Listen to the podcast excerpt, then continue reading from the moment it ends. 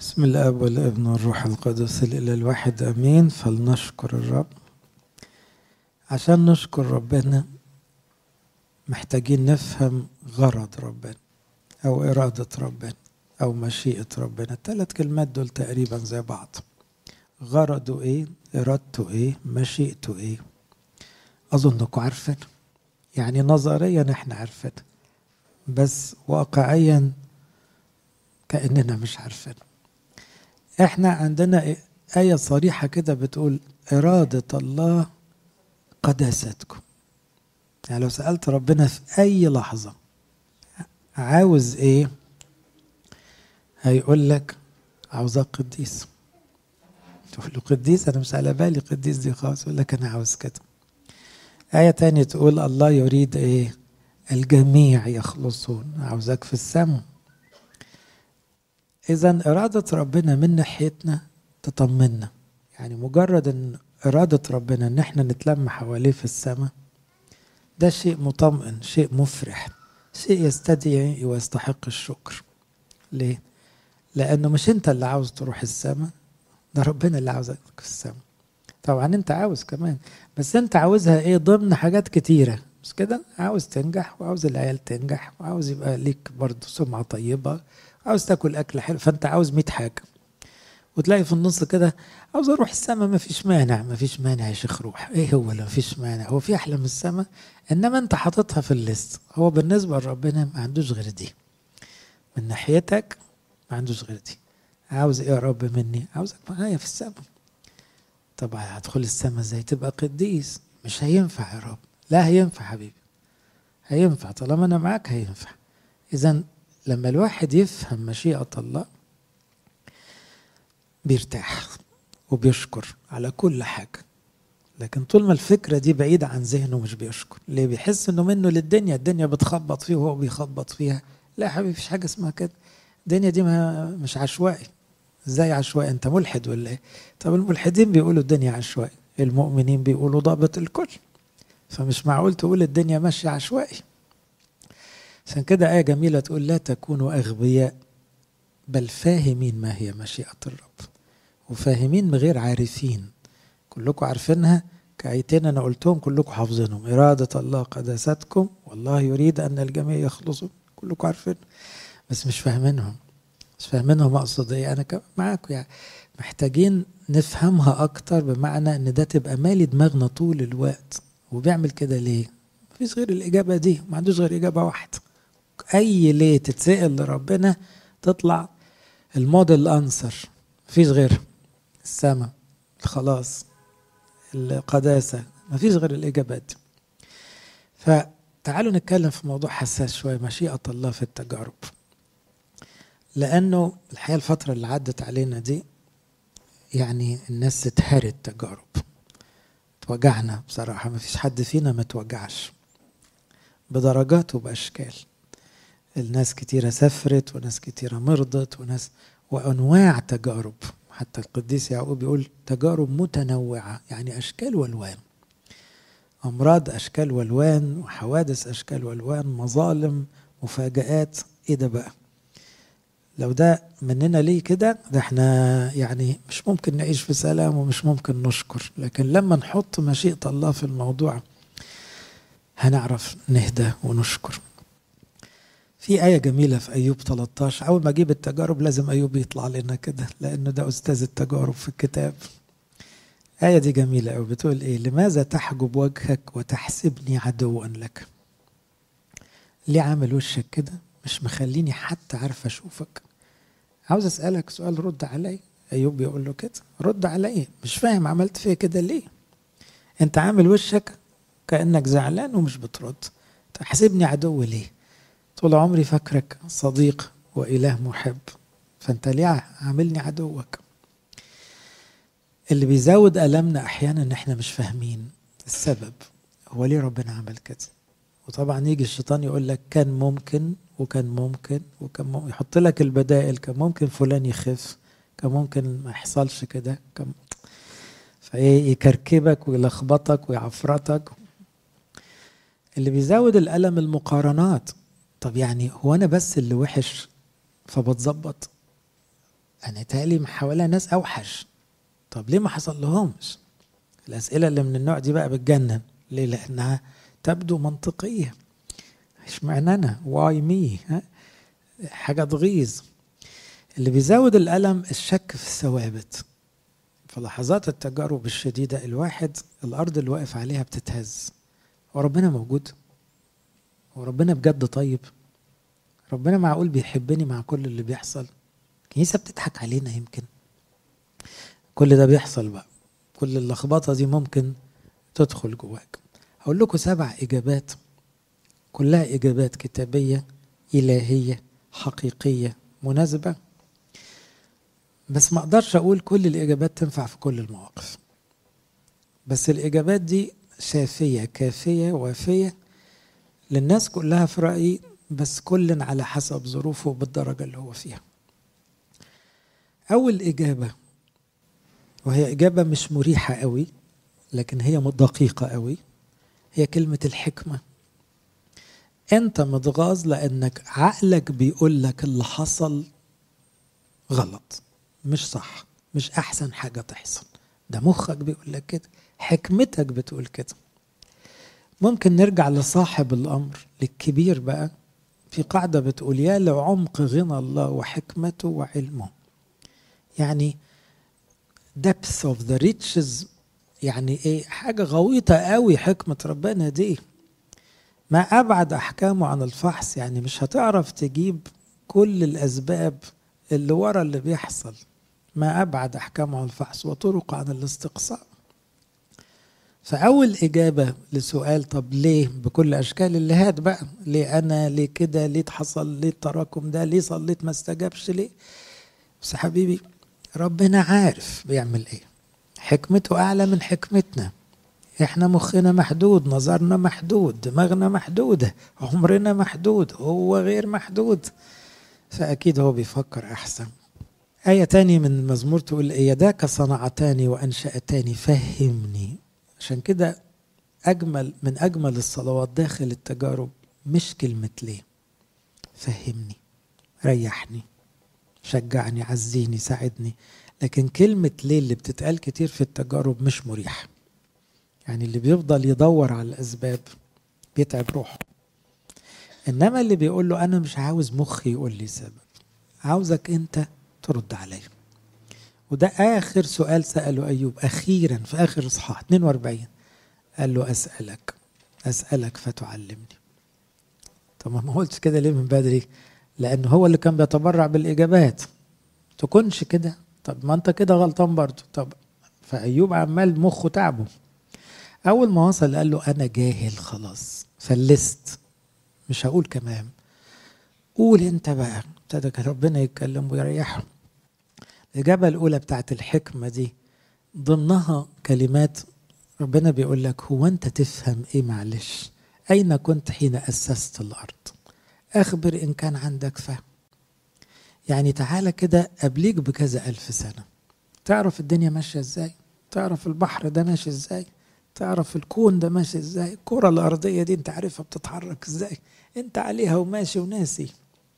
فخليك في حدودك برضه الإجابة الأولى تاني بقول دي مش مريحة ما تقولوهاش للناس التعبانة لأنها ساعات تغيظهم ما بتريحهمش بس قولها لنفسك كشخص بتقرب من ربنا حكمتك يا رب. في الناس البسطة لما يقولوا كده أول ما تحصل حاجة صعبة يقول لك حكمتك يا رب. طب ما دي كلمة صح حكمتك مش حكمتنا إحنا. حكمتنا إحنا هنقول حاجة تاني مش عاجبنا اللي حصل لكن حكمتك. وكتير من التجارب لما بتقول حكمتك يا رب وتسلم إن في سر ورا اللي بيحصل في غرض كويس من الأغراض اللي قلناها قبل كده السماء والخلاص والملكوت. ممكن بعد سنين تشوف تفهم ممكن قضية إنك تفهم اللي حصل ده ياخد سنين. لست تفهم بعد ما أنا أصنع ولكنك ستفهم فيما بعد. تاني إجابة السماء. ممكن تعتبروها أول إجابة. إحنا اتفقنا إن كل مرة هسأل ربنا ليه عملت فيا كده؟ أو عملت في فلان كده؟ الإجابة السماء ده ضروري عشان تدخل السماء عشان كده أنا أتصور. أي واحد فيكم ربنا يديكم أول ما يدخل الفردوس هيبقى عنده لستة أسئلة كده غيظاه ملقاش إجابة هو عايز. ليه؟ وأنا صغير ضربوني في المدرسة وما دافعتش عني. ما لقيتلهاش إجابة لغاية دلوقتي مش أنا يعني. بس يعني في ناس عندها كده. ليه مش عارف حصل إيه؟ ليه حوشت والتحويش اتسرق ليه ما لقيتش إجابة وأنت عايش؟ فأول ما تدخل السماء تقول له يا رب عاوز عندي الأسئلة طلع الأسئلة. يبتدي يشرح لك إزاي إن كل اللي حصل ده كان ضروري عشان توصل للسماء. أنت دلوقتي مش مقتنع باللي أنا بقوله أكيد أو مش شايف أي علاقة بين المآسي دي أو اللخبطة دي وبين دخول السماء هتكتشف إن في علاقة. جربتوا العيان المتعب اللي تيجي تقول له على الدواء يقول لك اشرح لي الدواء بيعمل إيه؟ ويقاوح معاك ويقعد يطلع عينيك ويقول لك طب وليه مش الدواء ده؟ مش كده؟ وتبقى أنت عاوز تمشي. يعني امشي خلاص مش عاوزك. رجعوا له الفيزيتر لأنه متعب للأعصاب. يا عم أنت عاوز ال 20 سنة اللي أنا ذاكرتهم تاخدهم في قعدة. ما هو دي خبرة 20 سنة ولا 30 سنة؟ هقولها لك إزاي في جملتين. هو ده اللي بيحصل بيننا وبين ربنا. خلاص حبيبي بقول لك ده اللي هيفيدك. عشان كده لو انت ما عندكش ثقة في الطبيب ما بتستفادش طب مع ربنا ليه ما بنعملش كده؟ هنا السما بقى. ربنا شايف إن اللي بيحصل فينا ضروري لدخولنا إحنا واللي بنحبهم السما. خلاص؟ بصوا التعبير اللي قاله القديس بولس بعد ما اترجم تخيلوا الرجم بشاعته قد إيه؟ الرجم ده عملية مرعبة جدا وهو حضر استفانوس وهو بيترجم وهو اترجم. بعدها على طول أول وعظة قالها إيه؟ يعظانهم أن يثبتوا في الإيمان وبضيقات كثيرة ينبغي أن ندخل ملكوت الله. يبقى الملكوت سكته كده سكته التلطيش ده والتعب ده كله. أحسب أن آلام الزمان الحاضر لا تقاس بالمجد العتيد أن يستعلم فينا. ربنا يسوع قالها أبسط من كده. قال بصوا الباب ضيق. ادخلوا من الباب الضيق.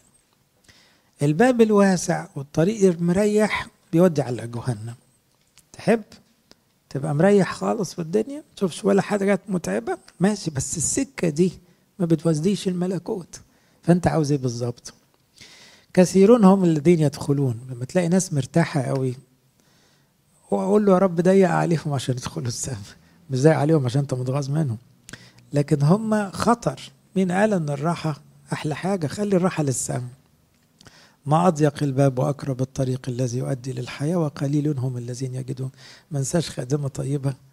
قالت لي أبونا أنا في حاجة قلقاني جدا. أنا بقالي سنين ما عنديش تجارب. هو أنا كده ضعت ولا إيه؟ هو رمى طوبتي. قلت لها يعني ما تستعجليش. أنا قلت الكلمة دي من هنا والشهر اللي بعدها كان عندها مشكلة كبيرة. إنما قلت لها معلش ما هو الحياة مش لازم كلها تبقى تجارب. ما هو برضو ربنا حنين مش لازم كله ورا بعض. إنما خلي بالك هو عارف يجيب لك التجربة إمتى يشيلها إمتى يخففها إمتى يستبدلها بواحدة تاني. يعني بيقعد يشكل كده. بطريقته دكتور شاطر. بس المهم تدخل السما يبقى الإجابة الأولى إيه؟ الحكمة وهتعلم حكمة. خلي بالكم الحكمة وهتعلم حكمة من التجارب. الإجابة الثانية الملكوت وهدخل الملكوت عن طريق التجارب دي. الإجابة الثالثة التأديب وهتعلم التواضع. التأديب دي بقى بتتعب الناس قوي. ليه؟ أغلب الناس لما بيدخلوا في تجارب شديدة غصب عنه نفسيا بيفكر ربنا بيعاقبني. أنا وحش. أنا استاهل. أو مش أو أنا ما استاهلش. ممكن بقى يقول لك أنا ما استاهلش ليه بيعمل فيا كده؟ فيهيج على ربنا. غاظ يزعل. هو الحقيقة ما فيش استاهل وما استاهلش. وكلنا نستاهل الذبح يعني. إحنا كلنا وحشين. إنما التأديب مش معناه ربنا بيفش غله في واحد. ما عندوش غل أساسا ربنا. عشان يفش. ربنا بيأدب عياله زي ما الأب بيأدب أولاده هو أنت يوم ما بتأدب أولادك بتكرههم أنت بتأدبهم عشان مصلحتهم. وقبل ما بتأدب بتبقى دلعت وجبت هدايا وطبطبت ونبهت وأنظرت ولقيت إن ما فيش غير التأديب. إذا التأديب ده الورقة الأخيرة مش الورقة الأولى. فلو حصل تأديب أنت يزعلك في إيه التأديب؟ المفروض يفرحك. إذا كان ربنا بيأدبني عشان يربيني يعني أنا ابنه. طب خلاص ده عز العز. أنا عاوز إيه أكتر من إن أنا أقول له يا بابا؟ اعمل اللي أنت عاوز. ده أنا أجيب له العصاية بإيدي وأقول له يلا ظبط. بدل أنت هتأدبني عشان أطلع شبهك محترم كده خلاص وماله. إذا كلمة التأديب كلمة بتزعج الناس أحيانا بس هي كلمة داخل قاموس الحب الإلهي. ما طلعتش بره شخصية ربنا الطيب. حتى لو بان التأديب انه شديد طب ومعلش حتى لو التأديب بيوجع ما هو لازم يوجع. ولو التأديب ما وجعش ما يجيبش قيمته. التعبير ده جميل في أرمية 31 بيقول سمعت فرايم ينتحب. فرايم ده كان أصعب سبط كان سبط مشاغب من أكبر الأسباط عددا وكلهم راحوا للوثنية. فربنا ادالهم على دماغهم. فهو أرمية بأسلوبه المجازي كأن فرايم ده شخص واحد. طبعا دول كذا ألف. ينتحب يعني بيشهق كده بيبكي. بيقول إيه بقى؟ أدبتني؟ فتأدبت كعجل غير مروض يعني الظاهر أنا عامل زي العجل الغير مروض فلازم أتروض. ترويض. فده حاجة كويسة. توبني. طب فأتوب. يبقى نتيجة التأديب إيه؟ توبة. والتوبة دي حاجة كويسة دي طريق السم لأنك أنت إلهي يعني إيه؟ أنا مش عارف أعالج نفسي عالجني خلاص. يعني مش قادر أشفي روحي أنت اشفيني. بعد رجوعي ندمت لما رجعت لك قلت يا ريتني يا ريتني ما ما عملت اللي أنا عملته. كان لازم لي العصاية دي. خزيت وخجلت دي التوبة بقى الحلو. نفس المعنى ده يقوله بولس في عبرانيين 12 يقول إن كنتم تحتملون التأديب يعاملكم الله كالبنين. يعني بدل أنت مستحمل التأديب يقول لك يا ابني ويا بنتي لأنك استحملت إيده. أي ابن لا يؤدبه أبوه إن كنتم بلا تأديب؟ قد صار الجميع شركاء في أنتم نغول لا بنون. يعني لو أنت رافض التأديب أنت أجير هتسيب البيت وتمشي؟ يبقى مالكش مكان في البيت لكن الابن بيتأدب.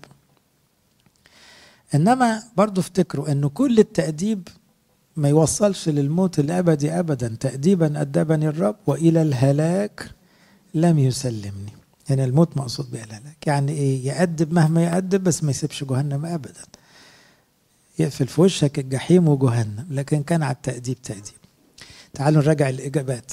لو أنا مضغوط ومجرب ومضطهد حزين متلخبط أول إجابة ربنا عارف بيعمل إيه وبتعلم الحكمة. تاني إجابة اللي بيحصل ضروري عشان أدخل السماء. تالت إجابة بيأدبني عشان أبويا. رابع إجابة بيعالجني. يمكن دي جت ضمنيا لكن أنا فردتها لوحدها. بيعالجني. التجارب هي العلاج الكيماوي للأمراض الروحية. أو العمليات الجراحية للأمراض الروحية. التجارب ربنا بيسمح بيها زي اللي بيدخل على عملية محدش فينا بيحب يروح يعمل عملية. لأنه بيتخيل بقى الدكتور هيفتح بطنه ولا إيه. عملية مش سهلة. فدايما تلاقي المريض يقول طب ما ينفعش دواء يا دكتور؟ ما نبتدي بدواء. هو غالبا ابتدى بدواء كتير مش جايب نتيجة أو في حاجات ما ينفعش مع الدواء. لازم عملية. فهنا تعبير القديس بطرس إذ قد تألم المسيح لأجلنا. يعني إن كنت أنت توجعت المسيح توجع أكتر. تسلحوا أنتم أيضا بهذا المثال. أو بالفكرة دي the same mind. يعني إيه؟ دماغ الألم. مسيح تألم إحنا خدنا السم.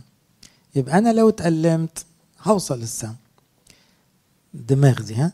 هذه النية عشان كده تترجم في القطمارس القبطي بهذا المثال. فكرة إن يسوع له كل المجد كان لازم يتصلب عشان يقوم فنقوم إحنا كمان. يبقى لازم لها صليب في السكة. يبقى ده علاج للحالة اللي أنا فيها. الفساد اللي حصل لي ده ملوش علاج غير إن أنا أعدي على سكة الصليب لازم. من تألم في الجسد كف عن الخطية أو كف عن الخطية كي لا يعيش الزمان الباقي في الجسد لشهوات الناس بل لإرادة الله. صدقوني إحنا ككهنة بنشوف مئات وآلاف ما رجعوش للتوبة غير بالعصاية. ده كتير قوي. الكورونا اللي فاتت دي في ناس ما تابتش ما عرفتش يعني إيه توبة غير على فراش الموت. وهي مش عارفة تاخد نفسها. قالت ارحمني يا رب سامحني يا رب. وفي اعترافات كانت على التليفون لأن ممنوع الزيارة. كل ده ليه؟ لأنه الألم علاج علاج لحالة مستعصية. لأنه هيهلك هيروح النار. فربنا مش عاوز كده. إذا لو كانت التجارب هتخلي الواحد يتعالج حط بقى يتعالج من الشهوة مثلا. الشهوة صعبة. خطية الشهوة صعبة. وساعات تبقى ادكشن يعني مسيطرة على الواحد مش عارف يطلع منها. التجربة هي الحل أحيانا. الكبرياء خطية مسيطرة ما تطلعش من الدماغ بالسهل. التجارب علاج.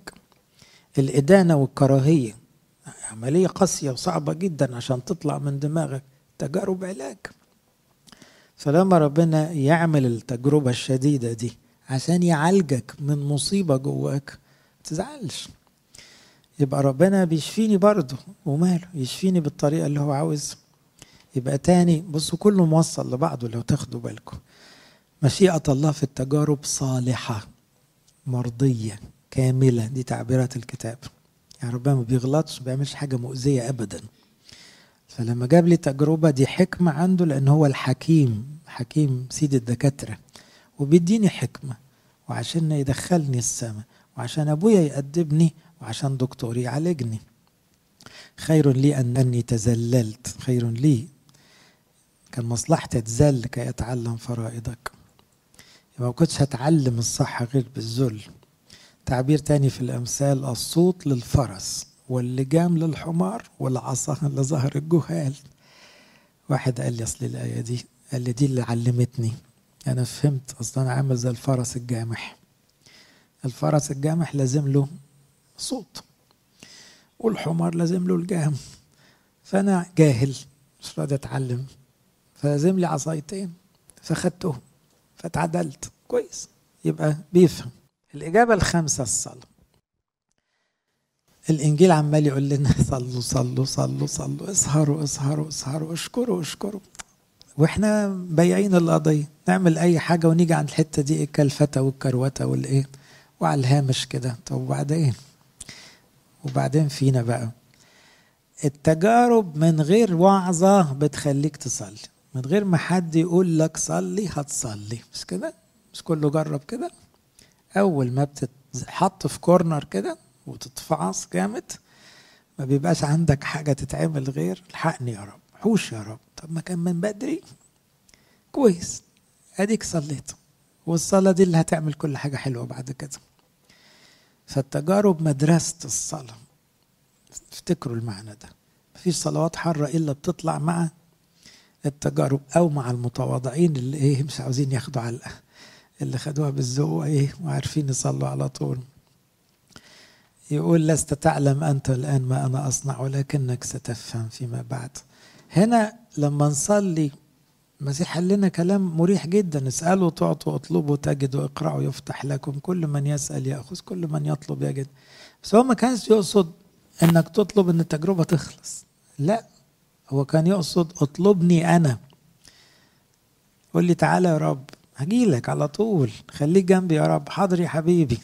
لكن تقول لي شيل التجربة. الله ما انت يبقى ما استفدتش. ما أنا هشيلها من هنا والصلاة هتقف من هنا. فاهمين؟ هو ده اللي بيحصل عادة. أول ما الأزمة بتعدي ترجع ريمة. بس كده تلاقي الإيه؟ الجدول تاني والجري تاني والهري تاني. يا جدع ده انت قعدت توعد قابلت مرة واحد في السجن قال لي أنا بصلي السبع صلوات بالمزامير كلها. قابلته بعدها بكذا سنة. فينك؟ ما بتجيش ليه؟ مشغول. طب إيه؟ لا ما الصلاة خلاص كانت في السجن. يعني للأسف في دماغي جت فكرة يعني مش خايف تتسجن تاني. طيب ما هو هعمل إيه طيب؟ حسيت يعني أنت ما اتعلمتش الصلاة غير في السجن. تبطل. ده غلبان ربنا معانا بجد. وبعدين لو سجنه تاني يزعل ويقفش ويقول له طب طب يعمل فينا إيه ربنا؟ طب ما نصلي ما نتعلم وكفاية بقى. يبقى الإجابة الخامسة يا حبيبي صلي الصلاة ده مش علقة الصلاة يعني بتحكي مع أبوك حد طايل. أبوك اللي في إيده العالم كله الكون كله. وفي أحلى من لحظة الصلاة. دي الإجابة الخامسة. الإجابة الستة الصليب. خلي بالكم تاني بقول لكم الإجابات متشابهة كلها. بس هي كلها موجودة في الإنجيل المعاني دي. ربنا يسوع اختار لنفسه صليب. ساعات الجماعة اللي بيتشككوا في المسيحية بيحطوا معادلة شكلها مقنع لكن هي غلط. ربنا بيحبنا ما كانش يسمح لنا بالألم يبقى يا هو مش موجود يا ما بيحبناش. بصوا الاستنتاج. مش هو أنتوا بتقولوا إن هو موجود وبيحبنا؟ طب بيحبنا يعذبنا؟ في حاجة غلط. لا مفيش حاجة غلط ليه؟ قبل ما انك تجاوب الإجابة دي بص شوف هو عمل إيه. هو اتعذب فده ده تلات أرباع الإجابة خلصت ليه؟ ومين قال إن العذاب المؤقت قسوة؟ عدم حب. لا. طب هو عمله في نفسه ليه؟ لو العذاب في حد ذاته شر يبقى المسيح شرير لما اتصلب تتصلب عشاننا فكون المسيح اتصلب يعني قبل الألم يبقى الألم تقدس يبقى العذاب والوجع الحالي الأرضي الزمني ده شيء مقدس مش شيء مؤذي. دي فلسفة الألم في المسيحية. أن اللحظة اللي بتقول فيها أي وأنت موجوع دي لحظة راقية دي لحظة عظيمة دي لحظة قيمة. غير صدقني اللحظة اللي بتكركع فيها وبتضحك. دي لحظة تافهة. دي لحظة جايبك ورا.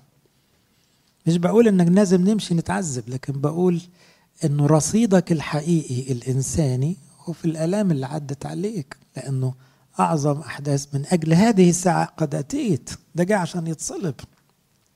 عشان كده بولس لما اتسجن وعدت عليه ميتات مرارا كثيرة قال أنا لسه بعرف وبتعرف عليه وقوة قيامته وشركة آلامه متشبها بموته.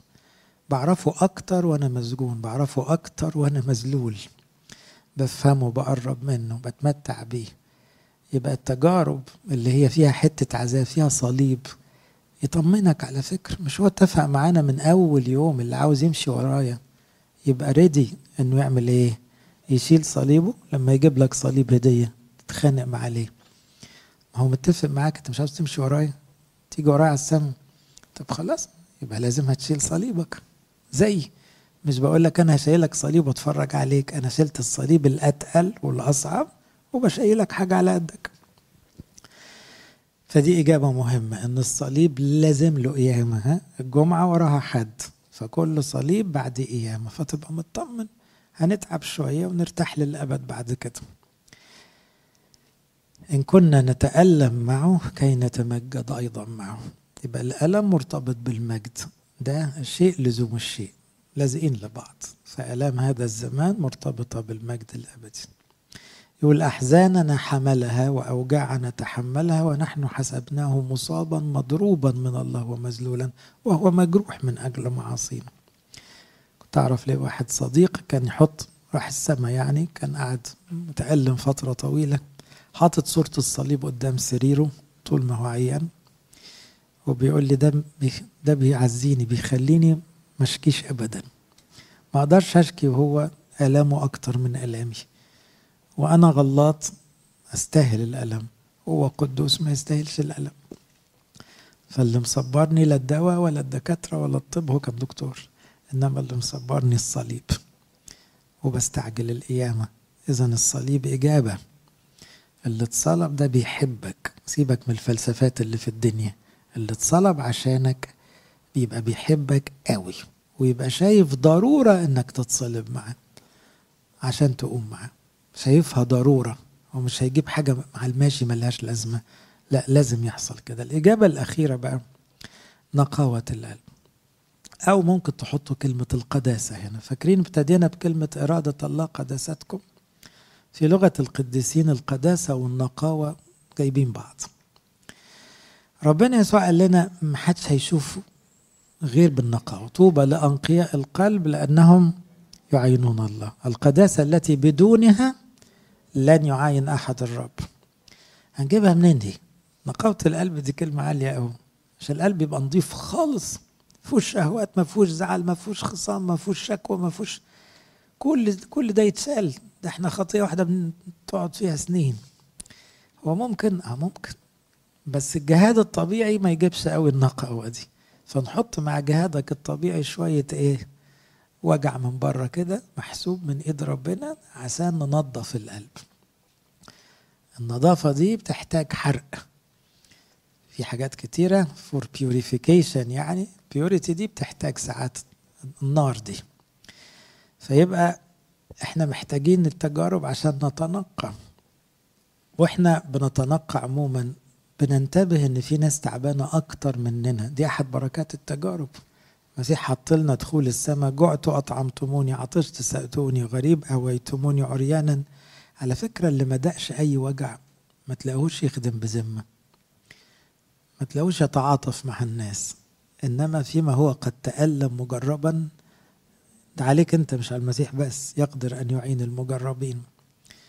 أنا أذكر يعني خادمة مرة عندنا فقدت بنتها. وبعدين كنت رايح لها عزي بقى في نفس اليوم أو تاني يوم مش فاكر. فلقيت خادمة كبيرة جاية تقول لي إيه أبونا هاجي معاك. قلت لها أنت تعرفيها؟ قالت لي لا. بس أنت ما تعرفش. أنا من 30 سنة فقدت ابني. وكان في نفس سن بنتها. فأنا عارفة هي حاسة بإيه. سيبني أجي معاك. أنا خدتها معايا أنا ما اتكلمتش. لأن هي أول ما قالت لها أنا حاسة بيكي وعديت على ده. خلاص. تلات أرباع الموضوع ابتدى ياخد اتجاه مختلف. ليه؟ لأنه الألام خبرات. وبالتالي هنا نقاوة القلب. على الأقل لو أنت مش داخل على التجارب الكبيرة روح شيل مع الناس المجربة. عشان قلبك ينضف. هم ربنا هينضف قلبهم بالتجارب بتاعتهم. طب وأنت هتتفرج ولا إيه؟ إذا ما كانش عندك تجارب من النوع التقيل قوي روح شيل مع الناس اللي شايله كتير. حط كتفك معاهم لأنه ينبغي لنا نحمل أثقال بعض. وهكذا تمموا ناموس المسيح. أعطوا ما عندكم صدقة وذا كل شيء يكون نقيا لكم. في التجارب بتخليك مش متمسك بأي حاجة. ما الإنسان يكون متجرب تلاقوا الدنيا رخصت قوي في نظره. اللي عاوز حاجة ياخدها. لا فارق معاه مكان ولا فلوس ولا مركز مع التجارب. كل ده كان فارق قوي بس مع التجربة الدنيا بتصغر جدا. ده طريق النقاوة طريق القداسة. إذا أحبائي أختم وأقول إيه؟ ربنا لما بيسمح لنا بأيام صعبة بيبقى عاوز يدينا حاجات حلوة. بيدينا هدايا بس الهدايا دي إيه؟ مش بتعجبنا في الأول. لأن إحنا عاوزين الراحة هنا عاوزين نضحك هنا. هو عاوز لنا الراحة أبدية. فده فرق تفكير.